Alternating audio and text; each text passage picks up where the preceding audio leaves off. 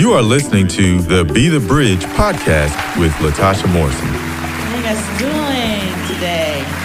It's exciting. Each week, Be the Bridge podcast tackles subjects related to race and culture with the goal of bringing understanding.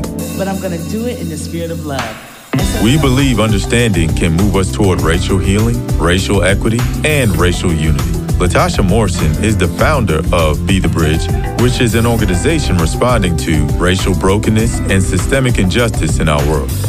This podcast is an extension of our vision to make sure people are no longer conditioned by a racialized society, but grounded in truth. If you have not hit the subscribe button, please do so now. Without further ado, let's begin today's podcast. Oh, and stick around for some important information at the end.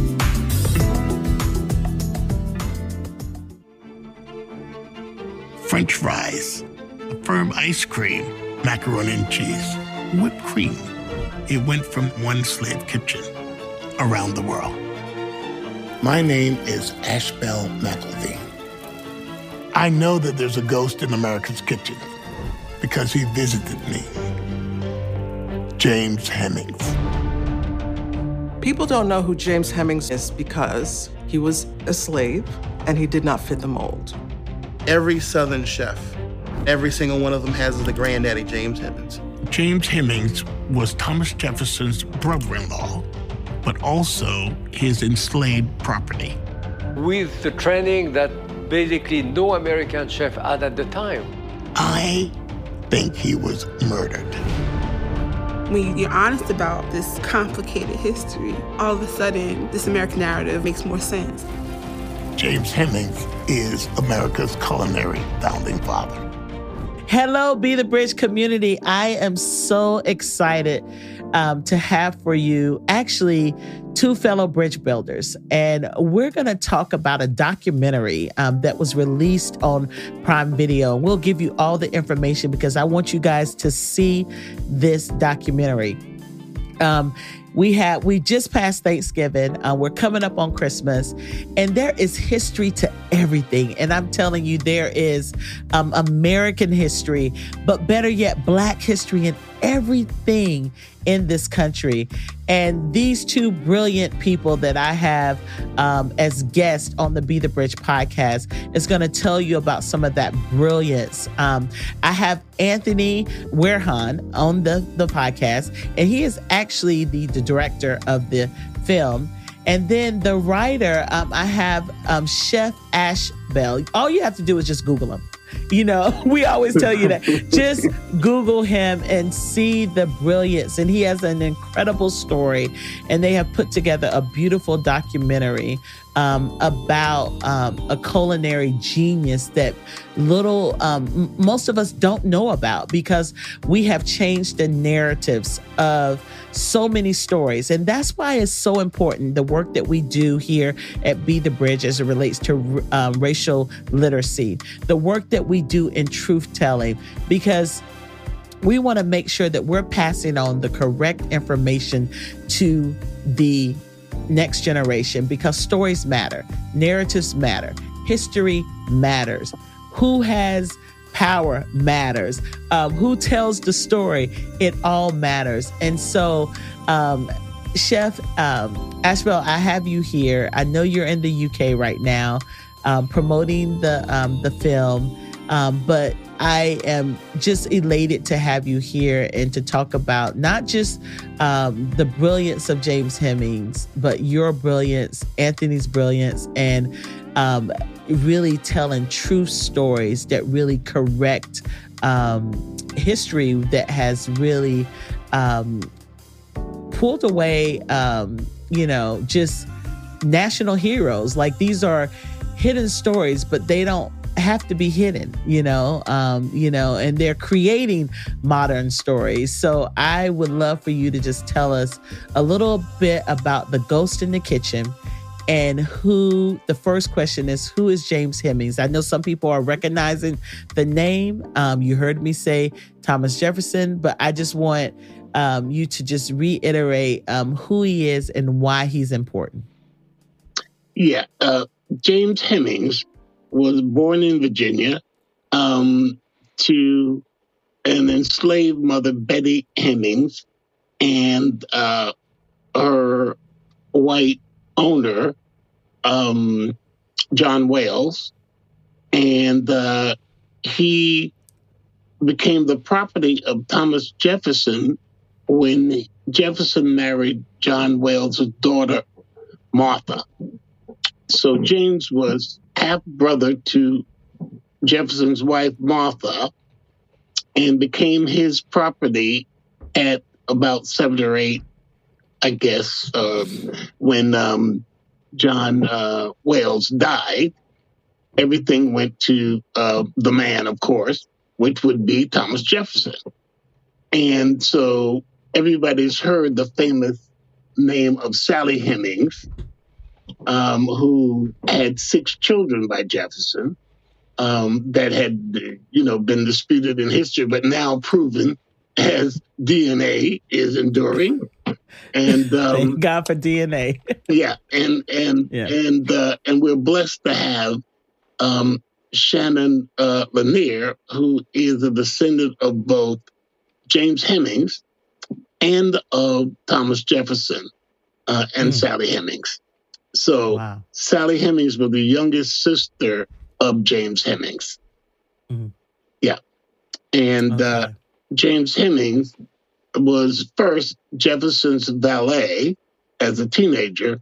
So he was actually in the room at the signing of the Declaration of Independence.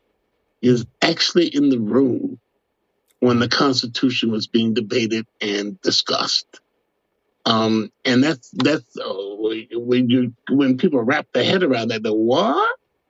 Yeah. Well, yeah, because you know people of Jefferson's men of Jefferson's standing at that time had to be attended at all times.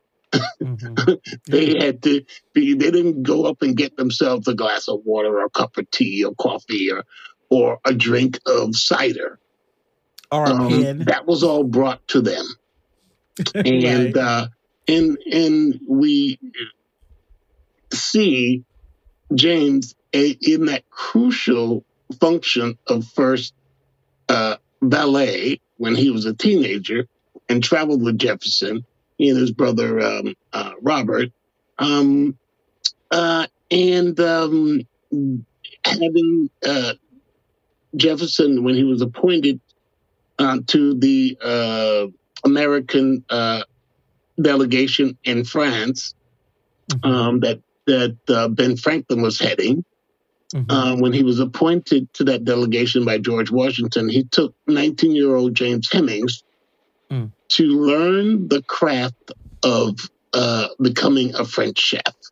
Mm. And uh, and James Hemings actually so excelled that um, that task um, that uh, you know I began to just look at the all of the the bits and pieces of of how he um, negotiated learning another language, ended up Mhm. speaking and writing it fluently, Mhm. and for him to come from colonial Virginia in Richmond, where there was only one house made of brick, Mm. and to arrive in Paris and to be trained at the Chateau Chantilly, the best table in France, you know, where the food was considered better than the food at Versailles. He literally landed on the moon. Into a sophisticated, the most sophisticated city in Western Europe. Um, that had over uh, a half million uh, population when Mm. sleepy Richmond had about four or 500 in population. Mm. So that's the kind of perspective that um, that you, we start to want to look at James Hemings and his contribution to American food and drink. Um, after he completed his um, his uh, training at the Chateau Chantilly, he took over uh, being the chef at Jefferson's residence on the Champs Elysees. Mm. And that was the first American official diplomatic residence. And James Hemings supervised a staff of 10 French speaking cooks and helpers. And he was the heart of Jefferson's English only salons mm. that were famous, where he invited the, the leaders of the Enlightenment because he was the darling of the Enlightenment. And, hmm. um, and he also invited royalty. And they had the most discerning palates in Paris at the time. And they all loved his food. And that was the first weaponization of James Hemings's talent by Thomas Jefferson. But we can get into a lot more of that a little later. Okay. Wow. Yeah. Wow. I am so excited to hear about this. It's gonna, when you guys are sitting around your table eating, I hope you think about this, you know, as you're eating um, this food that is connected to history um, and not just um, um, Black history, but American history. And I, I, I just want to talk to you, Anthony, just for a moment. I'm going to come back to you, um, Chef Ashbell. Anthony, why? Anthony, I know you were in a Be the Bridge group.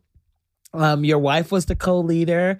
Um, That's it was right. it was in New Jersey, right? That's right, South Jersey. Yeah, we have. Listen, we have Be the Bridge groups all over this country, including um, about um, I think it's about 13 or 14 globally. Um, and we're in 13 or 14 um, um, global um, um, countries. And so this, you know, there's so many stories connected. So when we can hear a story um, connected to some of the work that you're doing and how you're walking out bridge building in your life, um, that's incredible. Um, to, to, you know to be able to tie that back into that work, and so um, how did you hear about this documentary? Um, um, how has it impacted you? I, so I know that you are a producer, a director. You've um, led a little bit, um, led several films as it relates to civil rights. Um, I would love just to hear a little bit about who you are and how you um, came to be connected to Chef Ashbell.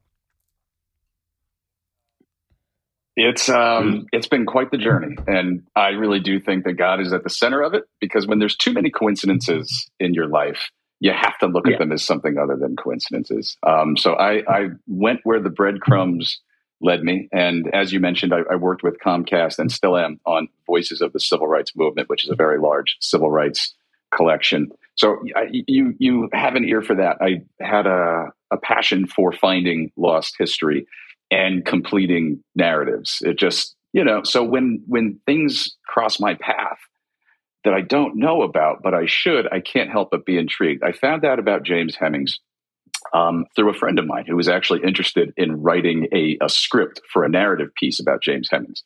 And he asked me to, to collaborate with him.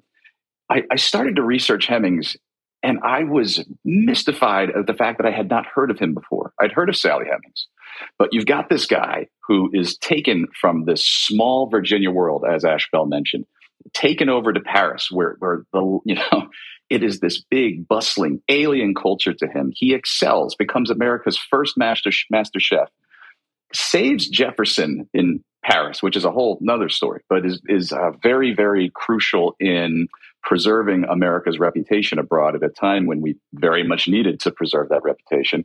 Then he comes back to America and he is the reason that French fries, macaroni and cheese, firm ice cream, whipped cream, he's the reason that these things are disseminated and become the, you know, the classics that they are today. He's such an interesting, interesting character, so deep and and and rich, and yet unknown.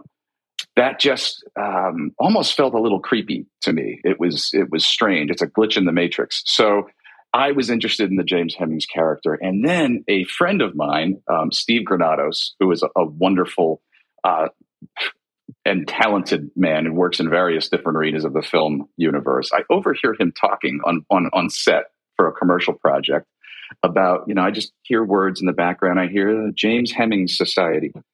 And my head flips around. Did you mention James Hemings? And he's telling somebody about his buddy Ashbell, Chef Ashbell McElveen, who is the, the, the founder of the James Hemings Society. So my jaw drops to the floor because you just don't encounter a lot of people who are familiar with this James Hemings story. I told him that I'm, you know, working on a very early project. I don't even know what it's going to be, but I'm very interested in this James Hemings person. Ashbell and I had coffee and we were off to the races. I think that we both sort of felt a, um, uh, we, we've always felt a spiritual duty since that initial meeting to do something to get this out. And we didn't necessarily know it was going to be a documentary at first, because um, there's a lot of different things, and there will be a lot more content you know, relating to the James Hemings story. But that is just where um, spiritually we were kind of led. Certain windows opened, other ones closed, and you just keep moving. And by the grace of God, we were able to actually get something done um, without having to compromise mm the story. It's uh, it, wow. it's a long journey to, to get one of these things without a, yeah. a big formal partnership yeah. to get them out into the world. So to see it now in Prime Video, it's um, yeah. yeah. I mean, streaming services. What to say very delicately is that we did it on nothing, on faith. okay, we, wow. we did it on faith, and I love um, it. And very little money and and support blessed to have the support of people that that just looked and said, "Oh, what are you working on? Oh, okay. Well, my fee is two grand a day, but oh no, I'm gonna, uh, no, that's okay, okay, but I'm wow. gonna be a part of this. I'm gonna wow. donate my services, and that's how this hobbled piece. It was by divine order that this thing has happened this wow. and um and I am both humbled and uh and understand the blessing and the favor of mm. having completed this.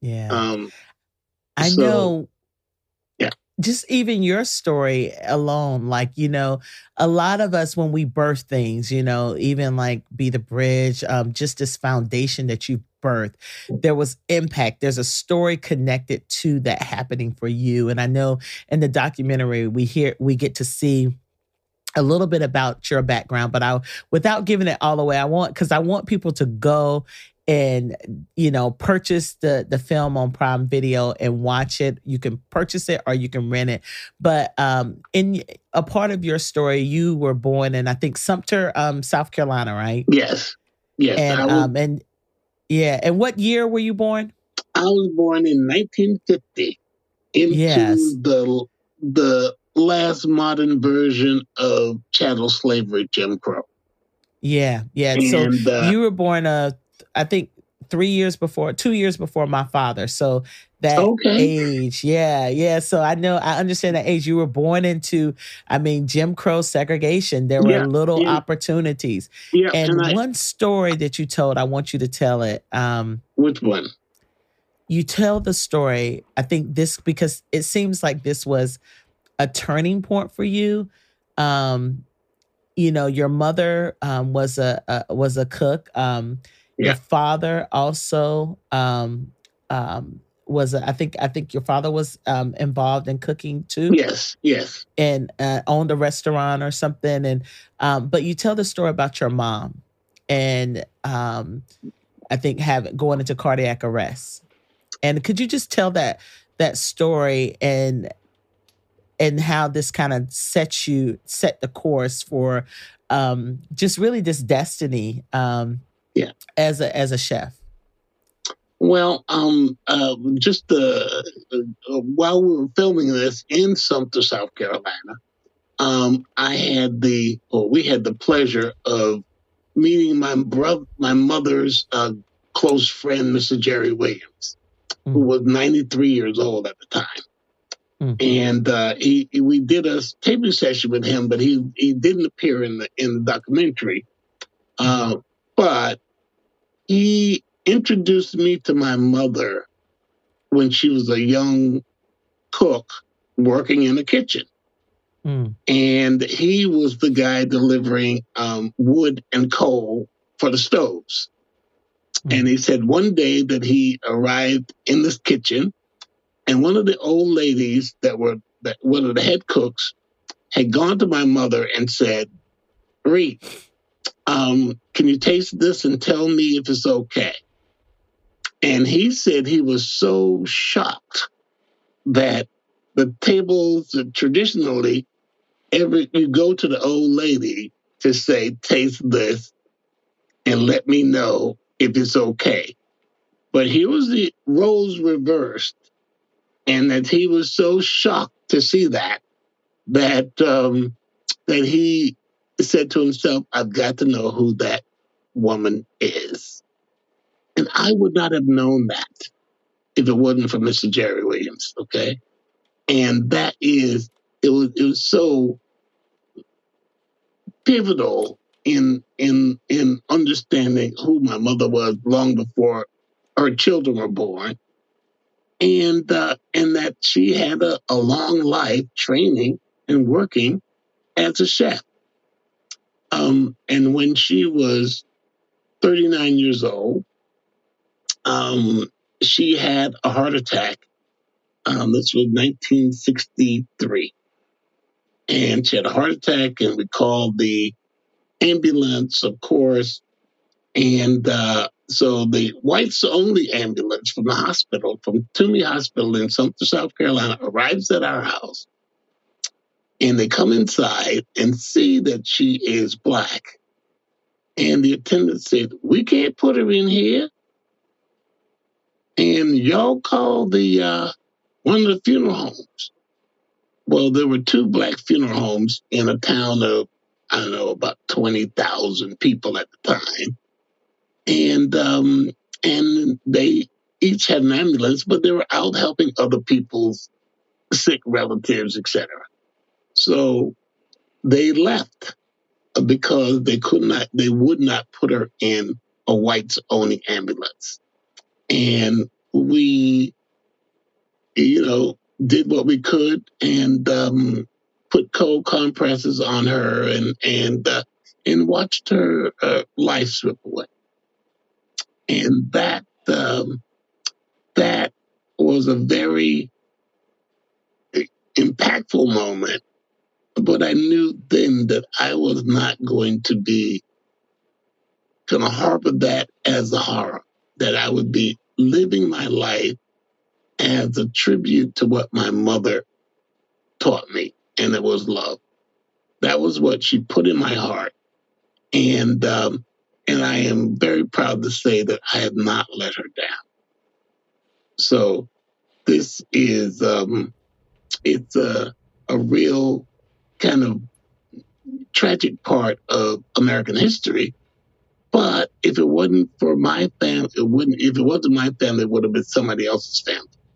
And the the curious thing is nowadays with so many uh, young people unaware of our history and so many lies being told and so much escapism, um, I know that um, I've been being literally set in motion by God, by divine order, even when I didn't understand what was going on. Mm-hmm. I was set in motion to be building the bridge table for this moment.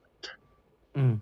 Um, wow. I had the opportunity to cook for Nelson Mandela when he when he came to Brooklyn at the Salem Baptist Church. And uh, and when he came into the kitchen, because I couldn't get out of the kitchen because so many people and you're doing the food, he came right into the kitchen and he hugged me. He said, Brother, that was so good. That was so good. What was that? I said, It was just poor people's love. That's what it was. Mm. That's all it was. And I'll never forget that. And now I understand his truth and reconciliation. Mm. And my table is about that. I understand that that's my bridge. Wow. Yeah.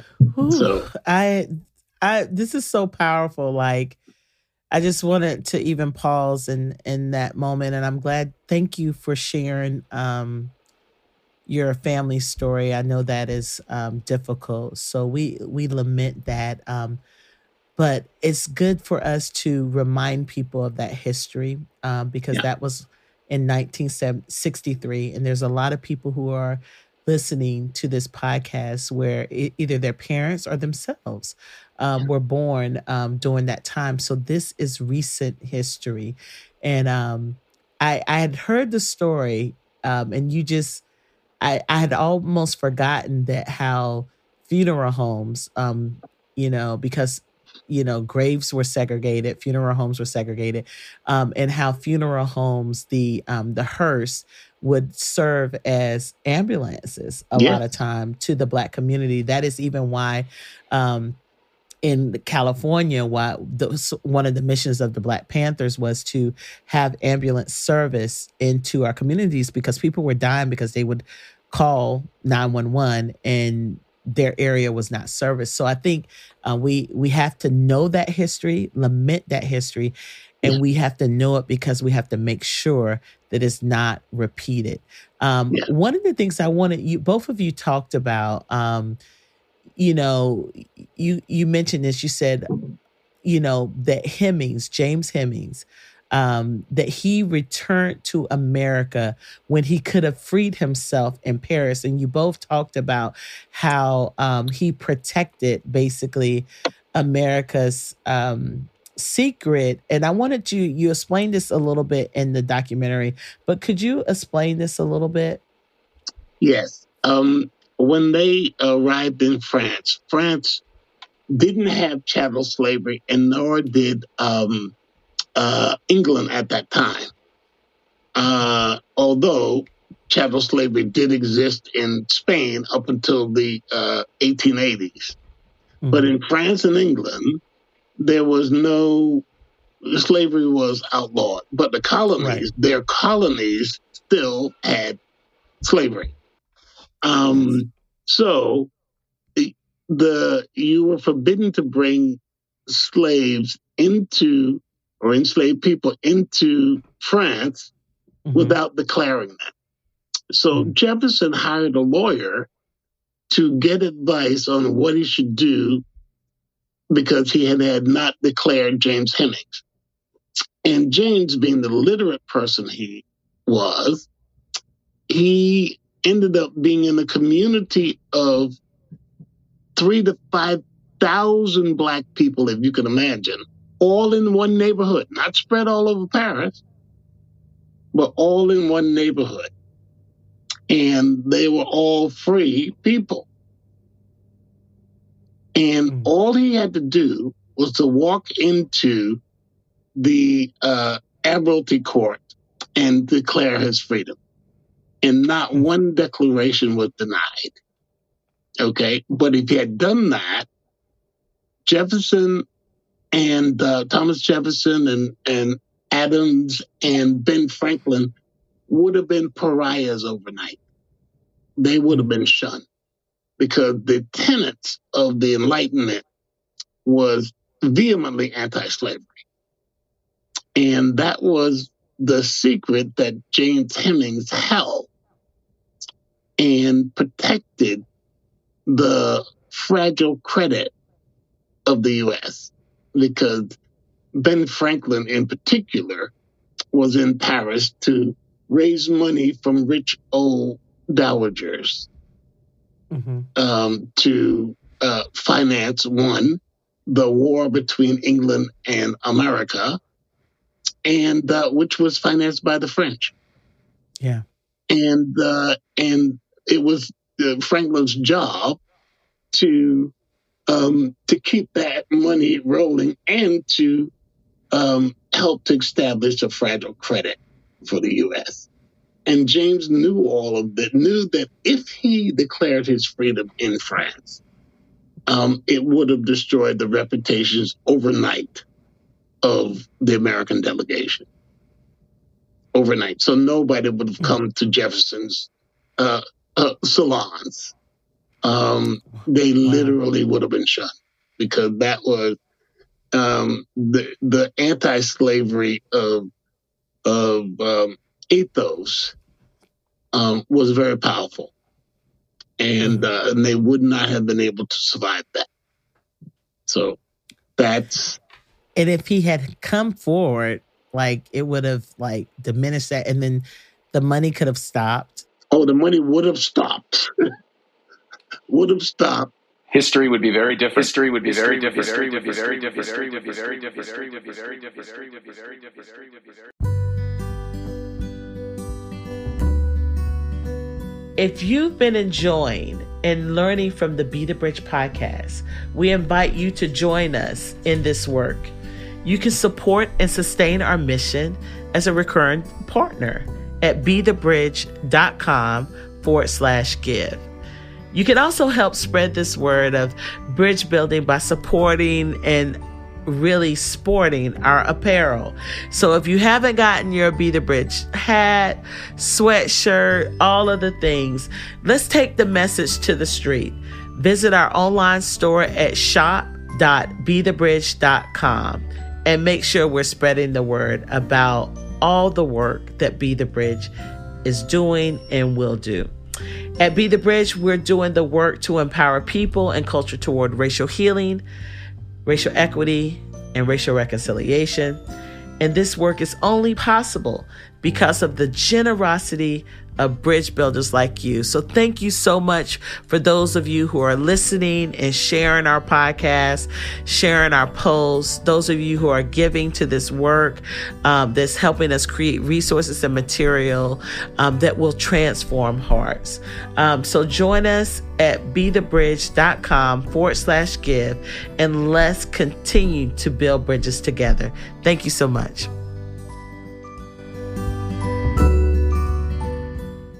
Anthony, what do you think when you heard this, like, and researching this? Um, I mean, what did you think about James? Because I have so many feelings like, because it's not just this story, but there's so many stories like this. And, you know, I think about even as recent history where we had, um, you know, um, some of the marginalized communities like our indigenous community and um, um, Asian American community, um, African American community fighting in wars like, you know, the Korean War, um, Vietnam, the Civil War, you know, fighting for um, um, our country when our country would not fight for us. Um, well, that was a, that was the, just let me just just stick on yeah. that point. That was from the inception. Mm-hmm. Okay, don't forget Crispus Attucks was the first to fall. Yeah, yeah. Okay, yeah. and he wasn't the only one in that crowd. And, and he for, was the only for, black person in that crowd. Right. Can you Yeah. tell who that is for people who are listening? Because remember, we were educated in this American system. And so most people, when they hear about him, they don't know that he was a black man. Yeah, So- yeah. Well, Crispus Attucks was Mhm. the was in the the the small mob protesting um, British soldiers in Boston, and when those soldiers famously fired on the on that mob uh, uh, uh, uh, assembly, uh, it was a protest on um, the tea tax Mhm. and uh, and when that that those group of protesters assembled, Crispus Attucks was among them, and there were several other blacks among in that Mhm. group too. Mhm. And when the British fired, Crispus Attucks was the first person killed, Mm. and he was recognized for probably fifty or sixty years, very very well by uh, colonial governments and and et cetera. There was all kinds of stories, and he's also faded in into history.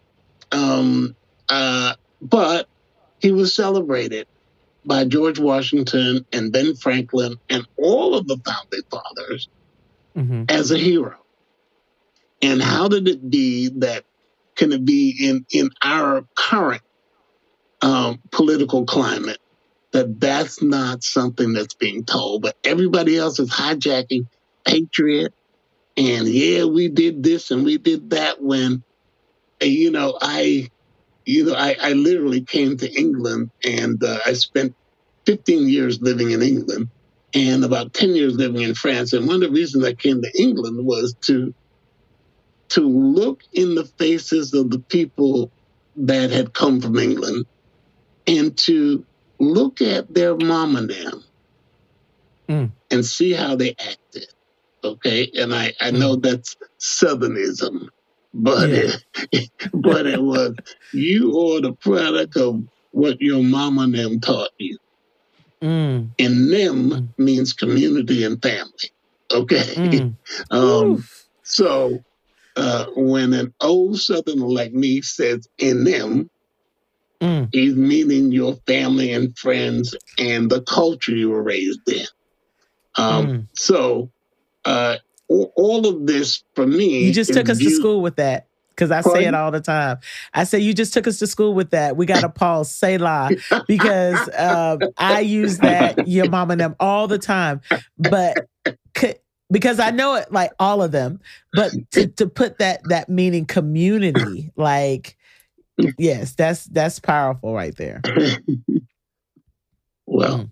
well, that is um that you know that just helped me inform and to listen to the the spirits of the people that came before me. Mm. And I have a particular indebtedness to um, all of those that sacrificed and came before us.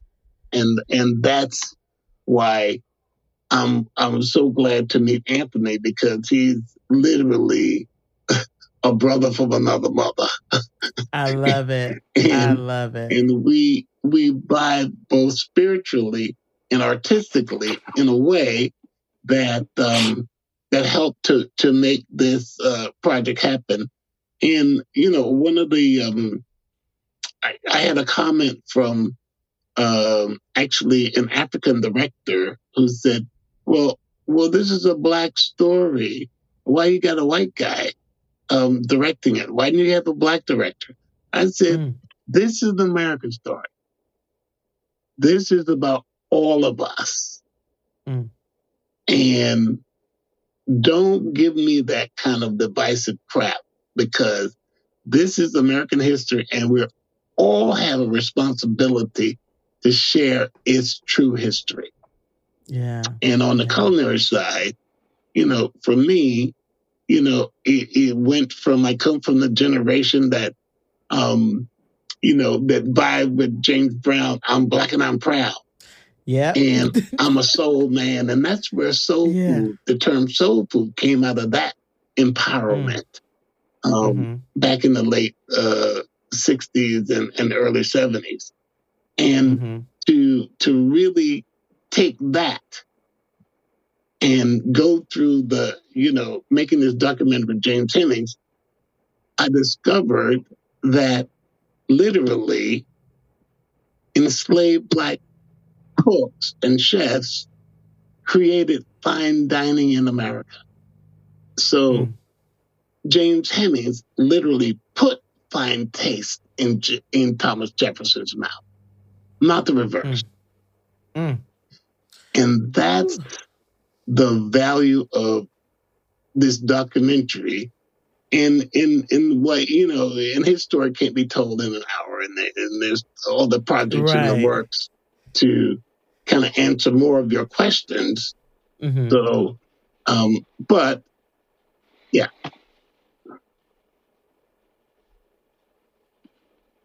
james uh mm-hmm. he, he really did i it, it's one of the great contributions that just goes unnoticed. Um, he is responsible for giving Jefferson one of his best social weapons and social capital builders, which mm. with that charm offensive. He had the finest chef in this country. James, by all accounts, um, you know, a lot of the folks in the film, in a very um, articulate mm. and holistic way, point you to the fact that James was phenomenal at what he did. And when you look at things like the the Assumption Dinner, where we decided to you know, make mm. DC the capital and all this this great compromise that shaped modern America, James cooked that meal. Mm. Um, and this is after choosing to come back to the United States in an act of you know faith to family Yeah. and you know genuine patriotism uh, agape patriotism i don't even know what to call it but like the same with Crispus Attucks, it's hard to it is a selfless Mm. kind Yeah. of, of love to to give that Mm. to a place that hasn't given it to you it's hard to even hmm fully understand it Mm-hmm. and we all know Paul Revere's Midnight Ride, right? There's a lot of things Mhm. that kids kids leave school knowing about that early American period and that revolutionary period.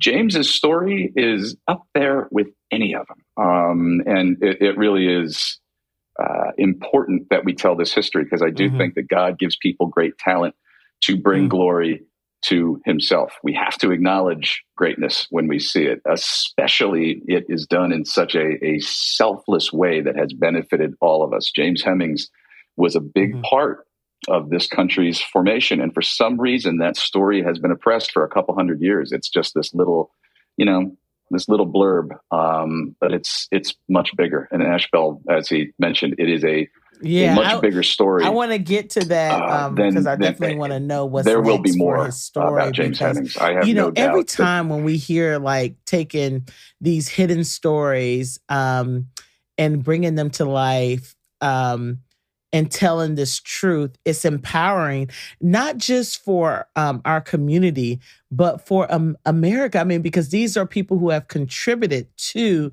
Um, American American culture, um, you know, they're they're heroes in their own way, you know, um, and how they contributed, and it's just basically acknowledging, acknowledging, and being inclusive in the fact that saying, giving people the, their their right um, rightful due in the sense where um, you are a part of this society. You are seen. You have you are a patriot. You know where he could have blew everything up. Like I mean, just one decision he could have blown it up. And I know some people Yeah. get listening to this story now, and even as I listen to this story, I'm like.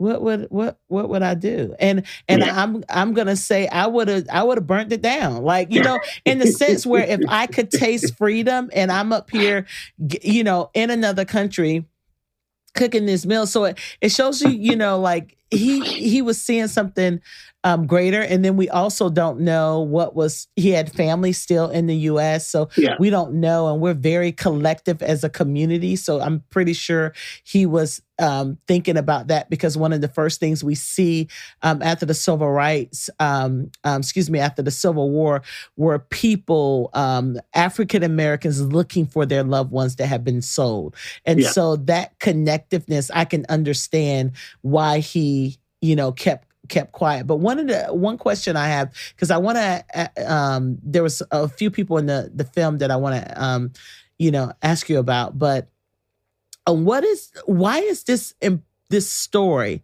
relevant today? Um, you know, to those who are listening, and how this why is history um import all of history, all of American history, which is inclusive of indigenous history, um, you know, Latin history, Asian American history, African American history. Why is this important to tell?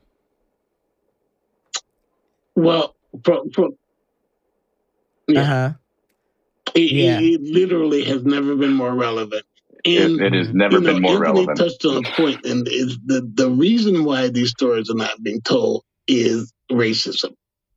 Okay, There is Mm-hmm. Period. a racial bias to hmm giving the actual creators credit Mm. for um for things that they built and and and carried in America. And when you were just talking about your reaction to um well I would have burnt it down. Well, I I want to share a story with you. Okay. I was sitting in the causeway alone in front of the 1790s kitchen at Monticello. hmm And I was raging, having a raging conversation with myself because I had Mhm. seen a white female chef on YouTube cooking in that kitchen James Hemings' recipe for snow eggs. I Mm. was besides myself.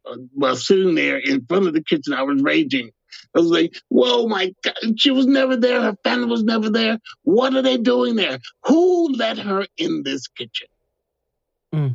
And what I got back was a very strong wave. Mm. I don't know. I won't say ghosts or spirits or whatever, but I got clearly the information. The strong wave that came back to me was first, this is not about you. This is mm. about us.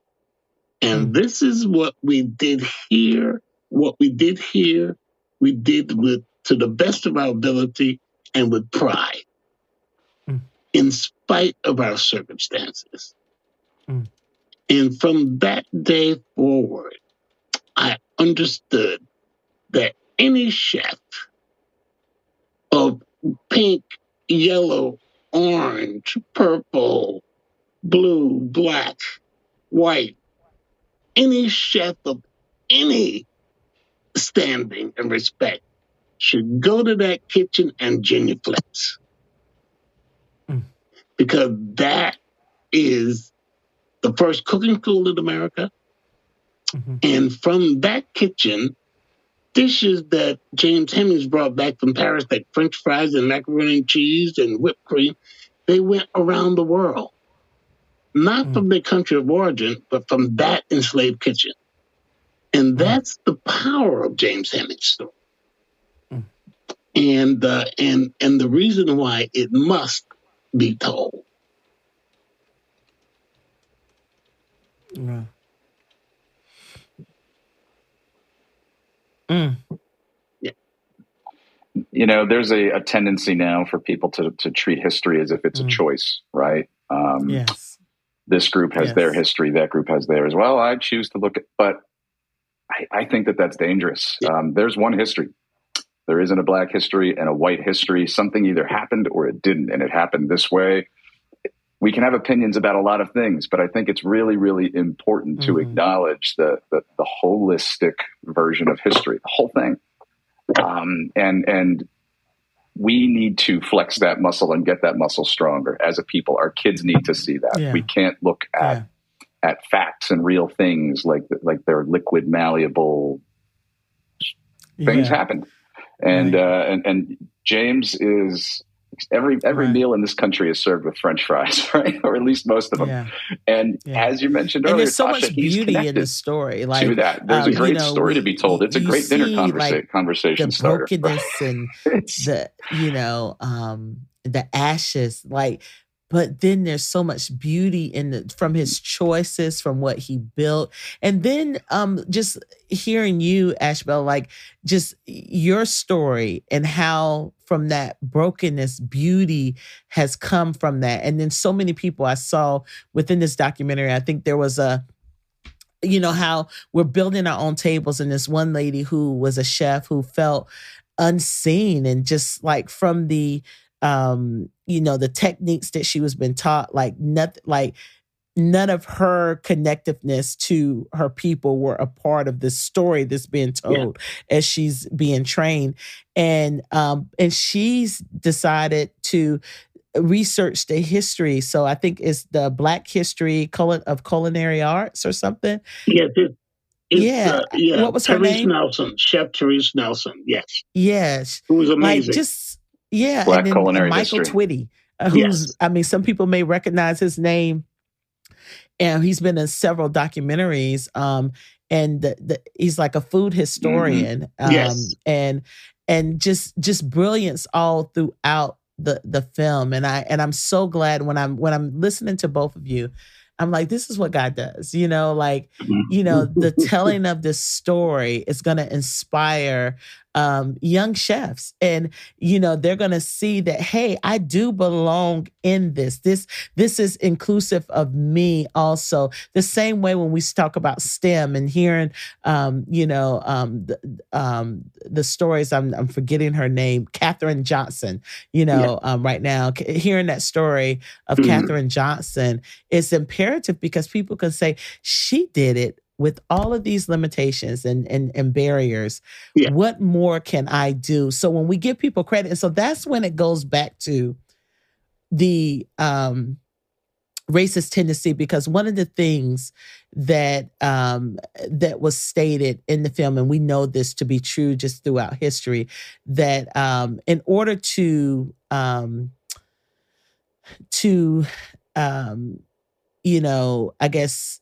I can, in order for um, black people to remain in, enslaved, um, there was a dumbing down that like there was no soul. Uh, we were um, un impossible to educate. We were basically considered chattel, um, animals. And so if you had someone that was um, like a, a, James Heming or in so many others, like a Frederick Douglass, who you know was enslaved, but one of the most brilliant writers that mm. that we have, and so many others, W. Du Bois, like so many people. Um, that was a way of justifying um, the act of um, of enslavement. And I think with without that narrative, I think sometimes now when we when we refuse to tell these stories, what are we afraid of? Well, I got to What are we afraid of? I, I, I, the the fear is literally very simple to me. The fear is that we would do to the people that did to us what they did to us if we yeah. were in power. That's yeah. the mortal fear. Yeah, that's the the vengeance yeah. that that vengeance story. But like, what, and and but what is the fear of telling the truth in history? Because it's empowering for one thing. Yeah, you know, and it changes it it it changes um, people are transformed through truth. The truth makes us free. Yeah. And so th- there's this fear of uh, of losing power, and and then we have to look at who's afraid of losing losing power, yeah. and how this is a racist ideology. Yeah. So we should be, as you know, believers, we should be freeing ourselves of that type of ideology. So this is why I love um, these stories, and I'm I'm I'm grateful um, for you, Anthony. Um, one of the things that we communicate in our bridge building work is um, for um, those who are are, are learning um, through racial literacy um, is to listen, to listen to the voices that have been marginalized. To listen to our stories, to listen to our experiences, to learn, to educate yourself. I, I see how you've done that through this story. You were already like amazing learning about this. And then God would bring you and Ashbell together. You know, this was something you were learning and leaning into these stories as you've done um, with civil rights. And then, um, you know, to lament, to lament that history, to, to, to have sorrow, but lament um, should lead us toward um, justice. You know, to, to you know to to to lifting us up, to lifting us out, and and then you're leveraging you're leveraging your skills. Ashbell has a skill of storytelling. Um, um, of of education, of um, of the the craft, the culinary artist, um, you know, all these giftings, and then you have this gifting of being a producer, a director, you know, a writer, like, and then you you mirror those together, and you have this beautiful story, and that is how you leverage your privilege. And um, so I'm grateful for um, this story. What is next for the James Hemings story?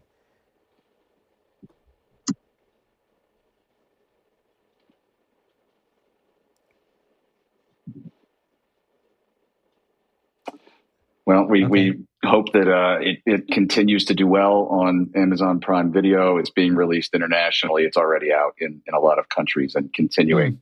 to roll out. And it's a big story. I mean, Ashbell is working on a uh, another piece inspired by James Hemings. I don't think that this is going to stop. We're both very, very driven. And Ashbell, I think you are probably the world's foremost expert in in the the, the soul of not just the history of it. There's something about the way Ashbell connects to James that is truly unique and his own. And I think that is going to continue um, to motivate um, projects in the narrative in Europe, space and, and possibly back in the documentary space, but maybe with a slightly different focus. A very unintended um, mm-hmm. benefit of having made the film. Uh, I attended, um, was invited to uh, a tasting dinner by a young um, um, British African chef, um, where he served the tasting menu of 11 courses from his British Nigerian root, British and Nigerian roots. And uh, there was an Asian, uh, and uh, Asian by I mean uh, uh, East African um, uh, sommelier, whose mm-hmm. family were settled in Tanzania, and she was a sommelier. Wow. Um, and it, it was such an incredible experience because what James Hemings' story gave them, where in Europe, where there was no chattel slavery, and that's African Americans are still dealing with the psychological effects of, of, of that horror. But in Europe, in that part of the African diaspora, that wasn't so. But what was so was the racism. The mm. racism. But what they see in James Hemings was that what James Hemings established in uh, 1785 or 6 in Paris was a standard of creative excellence mm.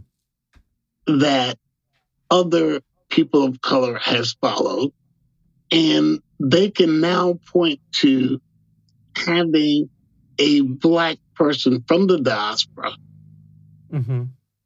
have the the the history of putting them with 200 and over 235 years or 230 years of excellence in Europe, where they're always being told, go back to where you come from.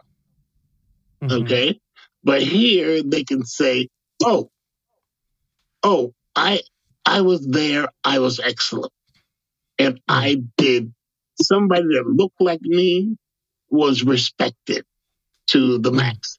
There's a current film out oh, well, it's is coming out in April. It's called Chevalier, and mm-hmm. it's about the story of Joseph Boulogne, who um, who was instrumental in James Hemings's life in Paris, mm-hmm. and it he was the Michael Jackson of his time, and mm-hmm. also the best swordsman in France and the best shot. And he was a music teacher he and uh, Mozart had the same music teacher, but his concertos came out months before Mozart's, and he's known mm-hmm. as the Black Mozart. But that will give you the the flavor of where James Hemings was. It was so mm. far from Twelve Years a Slave. Mm. It was at the pinnacle of the excellence in France were these two mm. black men. Mm and uh, and that is something that you know Bridgerton on Netflix has shown us the appetite mm. for seeing dark people yes. in places of power yes. and respect in Europe. Well, James mm. Hemings set the standard that Josephine Baker and James Baldwin and Richard Wright and um, and Bricktop, all mm. of them followed that standard of creative excellence mm. that wasn't available in their own country. Paul Robeson in England, um, mm. was starring in Othello in 1928. He would have been hung in America if he starred opposite a white woman uh, in Othello. But he did that in 1928 in London. Mm. And he went on to uh, to do several fundraisers to establish the current Labour Party in Britain. Mm-hmm. All because of him, Paul mm-hmm. Robeson. Mm-hmm. That those are the histories that of African Americans in Europe that not only enriched the countries that they lived in outside of America, like England and France, but they enriched the world. And those are the hmm. untold stories that are so important um, that we share. And mm so, well, what's next is for the James Hemings story is the examination of those five years in Paris of James Hemings, where he had his own money. He took extra uh, advanced lessons from from famous, very famous pastry chefs to hone his craft. And he also hired a tutor to teach him the French that was spoken at court. So he had hmm. aspirations mm. in France too. Mm. So, you know, this these stories must be told. I mean, uh, yeah. you know, Bridgerton's a big hit on Netflix, but it's a thin history. Yeah. This yeah. one is when you see the the history of our first Supreme Court Chief Justice and his enslaved uh, uh, maid Abigail, whom he and Ben Franklin wanted to teach a lesson by by putting her in a French prison because she had walked away on the advice of an English woman who said you could have your freedom. Mm. But because she didn't speak French, she didn't know how. But mm. she walked away, and they two of them hunted her down, found her, and to teach her a lesson, they put her in a French jail to teach her a lesson. Well, she got sick and ended up dying because of that. Uh, hmm. and then, but, uh, but, uh, but our first Chief Justice went on to be Chief Justice of the Supreme Court. So all of these things are are historic and documented. Mm-hmm. And America, in particular, at this moment, needs to know these stories. Right, right. Yeah. So, and I think it's our job to. Um, it's it's difficult and it's hard, um, but I think it's a part of our job oh, to yes. spotlight these stories, to tell these stories, to to to fight um, and to fight back um, educationally um, to make sure, but being very strategic with it is, is so funny. I was just thinking this morning um, about a program that um, I used to be in charge of years ago. Um, and it was um, an educational program. And we used to tutor uh, children and, and, and, and particularly um, underserved communities, and then also um, um, help um, Black students as it relates to the SAT and different things like that. And I just really thought about uh, um, that this morning about how how do we bring that back? You know, we're we're not just depending on the school system um, to do this because most of us were educated in the American school system, and this th- these things are not um, taught. They probably will never be taught in certain in certain states. Um, but we can reimagine and dream of other ways um, to tell these stories, you know, because as long as we have breath in our body, um, you know, um, there is opportunity, there is a way. As long as we are breathing, you can do something. So sometimes those little ideas, um, you know, those little create creativities, like people who we all have different gifts that gift may be the vehicle um, for for transformation. And so, um, thank you both um, for using um, your gift um, for. Um, transformation and telling these stories. And as I, I can listen to you all day, Chef Ashbell, like, you know, like I'm like, okay, who was the lady? What was the lady? What did they do? Like, and it's like so many stories. Like I could just be a student and I could just, just so many stories. So my prayer is that, um, all of these stories that you have and um, of high importance um, will would would get done, and um, that this um, film would be so successful that um, others want to would want to hear because people want to hear this. If you can see, you can see um, from the um, the ratings of uh, of shows of of stories and documentaries like this that people want to hear. And I know this film um, was the best documentary feature at the Roxbury International Film Festival, um, and then it was like official selection. Um, it looks like at a at the Cannes. can, can you tell me yeah. a little bit? Yeah. The Cannes Which Film Festival that? in France, yes. Okay, okay. Um, so film festival in France, and so um, you know, if if France is interested in our stories. Uh, we should be interested in our stories. But one thing, um, I just want to help me with this because you guys may know. I um I also read about um and it may have been in a documentary I can't remember um about Hercules was another chef. Yes. Um, Hercules do you know? Posey. Yeah, Hercules Posey was George Washington's chef. Mhm. And he and James Hemings literally brought Mhm. fine Virginia plantation cooking to an urban setting, first Philadelphia and then New York. And it was the first fine dining experience with that particular fusion of English, Irish, and Scottish with some Native American and a, a, a dash of French and a dash of German. But the African that took that pot and stirred it with herbs and spices and honed that fusion into a cuisine.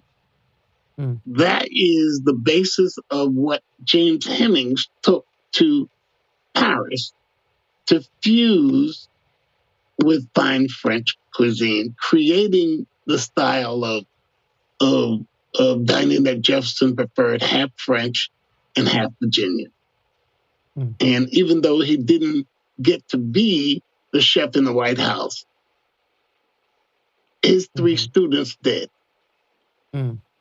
Ursula Granger, uh, Edith Fossett, and uh, Francis Hearn.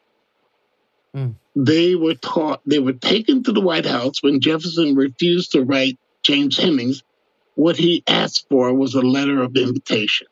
And he didn't, Jefferson didn't want to write a letter to a black man for posterity's pers- purposes. Um, so he brought those three women to the White House to teach the white chef that he did write a letter of invitation to James's style of cooking. So James had the last laugh. Yeah. So we will reclaim those stories. We will uplift those stories and tell those stories. Um, and I think that is um, that's a show of resistance, um, and it's also um, a, a a show of love. What I would want to know from you, Anthony, and then from um, you, Chef Ashbell, what are what are some things right now that's giving you hope? Anthony, what is something that's giving you hope?